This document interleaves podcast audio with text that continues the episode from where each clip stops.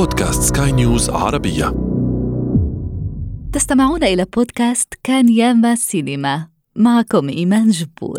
ونتحدث عن سينما القرن العشرين. وكما يقال في قاموس السينما. أكشن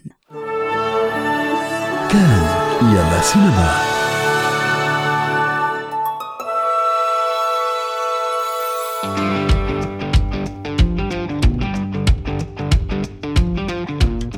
واحد من أكثر ال bad movies التي قد تشاهدها إمتاعا على الإطلاق. لسبب ما لم تتح لي فرصة مشاهدة هذا الفيلم إلا مؤخرا. The Blues Brothers لجون لانديس معلمة في الثقافة الشعبية عبر العالم. ذلك شقيقان بالبدلتين السوداوين ونظارات شمسية لا يخلعانها حتى ليلا. أتحدث طبعا عن نسخة العام 1980 شاهدت هنا وهناك بعضا من مشاهد الفيلم وكنت أعرف عددا من اقتباساته إلى أن تسنت لي مشاهدته أخيرا قبل بضع سنوات 106 miles to Chicago. We got a full tank of gas, half a pack of cigarettes. It's dark, and we're wearing sunglasses. Hit it.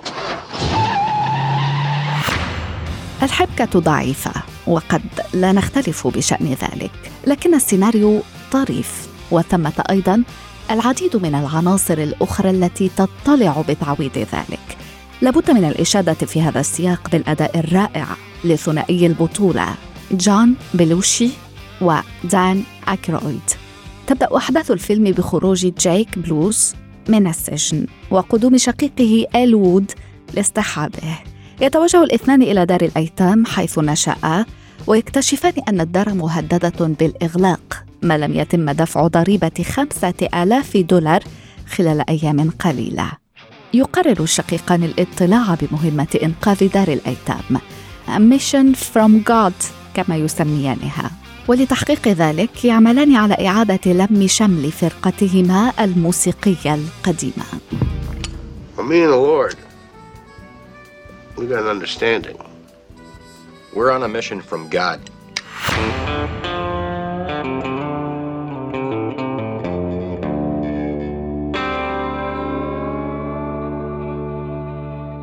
قد يدفعنا المشهد الافتتاحي إلى الاعتقاد بأن الفيلم سائر بوتيرة بطيئة إلى حد ما ولكن لا يكاد يمضي بعض الوقت حتى نجد أنفسنا أمام مطاردة بوليسية ضخمة إيذانا ببدء الفوضى والأكشن والمواقف الطريفة.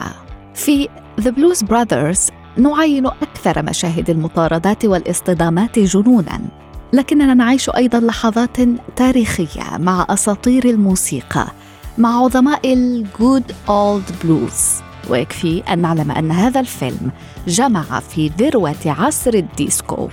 راي تشارلز جيمس براون أريثا فرانكلين كاب كالوي Hey, folks, here's a story about Minnie the Moocher. وجون لي هوكر Boom, boom, boom, boom. Hey, hey! تسليط الضوء بهذا الشكل على موسيقى السول والبلوز كان بمثابة throwback بديع للغاية. يستشعر المشاهد طاقة مذهلة في وصلات الموسيقى والرقص حتى وإن لم يكن من هواة ال musicals. صحيح أن الكوميديا معيارية ما قد يجده البعض مضحكا قد يراه آخرون سخيفا. لكن بغض النظر كل مشاهد يجد في The Blues Brothers شيئا يحقق له الاستمتاع.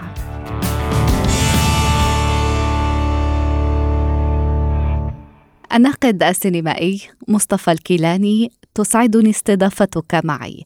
The Blues Brothers مزيج عجيب غريب. جمع هذا الفيلم أسلوب الأفلام الموسيقية لمنتصف القرن الماضي مع ألحان البلوز ومطاردات السيارات وبعض من المواقف الكوميدية. لكن مهما تباينت الآراء مصطفى الكيلاني ربما لا يمكن إنكار القيمة الرمزية لهذا الفيلم في سينما الثمانينات. فيلم يعد واحد من أهم الأفلام الكوميدية في التاريخ صنف ضمن عدة تصنيفات كواحد من أهم 14 فيلم في تاريخ الكوميديا. الترتيب 27 أهم فيلم كوميدي في التاريخ.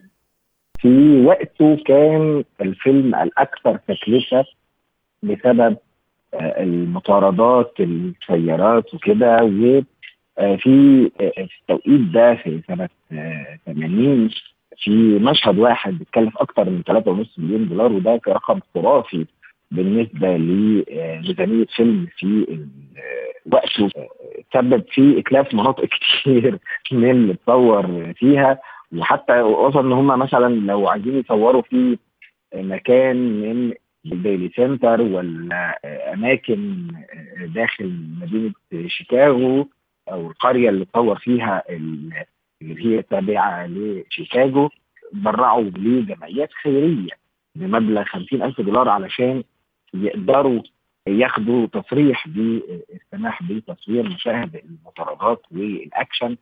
الفيلم بيحكي حدوتة إنه حد خارج من ما اقرب للسجن مصح التاكيد يعني.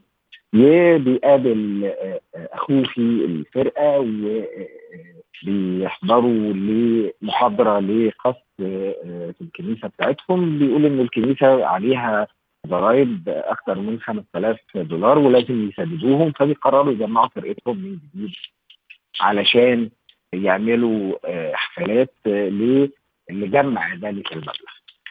كم رحلة البحث أصلا عن الفرقه وتجميعها وكذلك الموسيقى البلوز اللي هي التابعة لمناطق أمريكا الفقيرة اللي بتقدم نفس النوعيات دي من الموسيقى البلوز والجاز وغيرها واللي أصبحت فيما بعد موسيقات شهيرة هم قادرين يقدموها بشكل رائع جدا جدا جدا. لذلك الفيلم حصد أصلا جائزه الصوت في Golden Reel جائزة Golden Reel وكمان هو حصل على جائزتين وترشح لجائزه منهم بالأساس هي جائزه الصوت.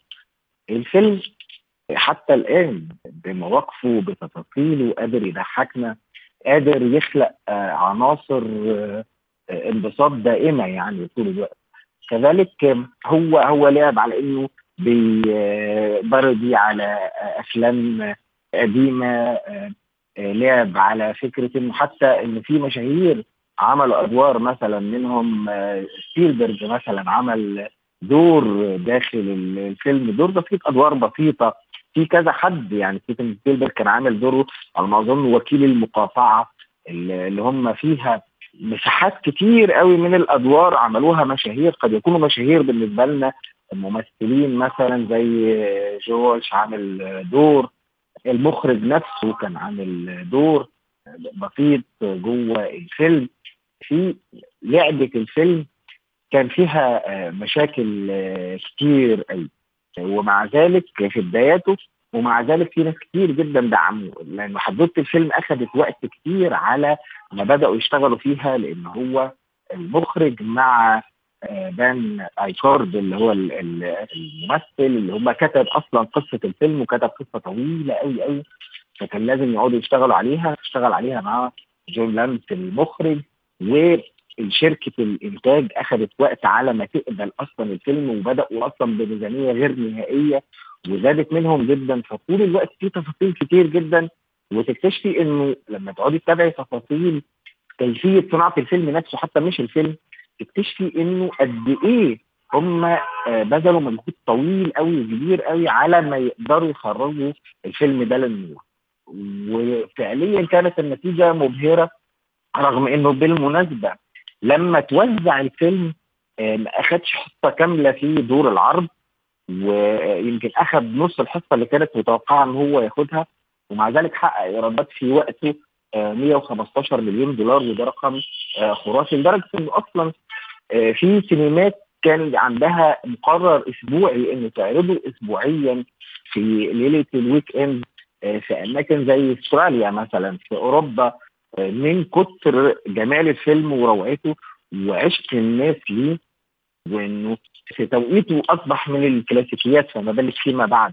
رغم إنه تصنيفه الأساسي كوميدي لكن كم الجهد المبذول في صناعة الفيلم اللي جعل الكوميديا طازجه ومستمرة لغاية دلوقتي فيلم منتج سنة 1980 لغاية دلوقتي تتفرج عليه وتقعد تضحك من قلبك عليه ده معناه إنه فعليا الشغل اللي اتعمل فيه المزيكا اللي اتعملت فيه ما زالت عايشة آه وسطنا لغاية دلوقتي.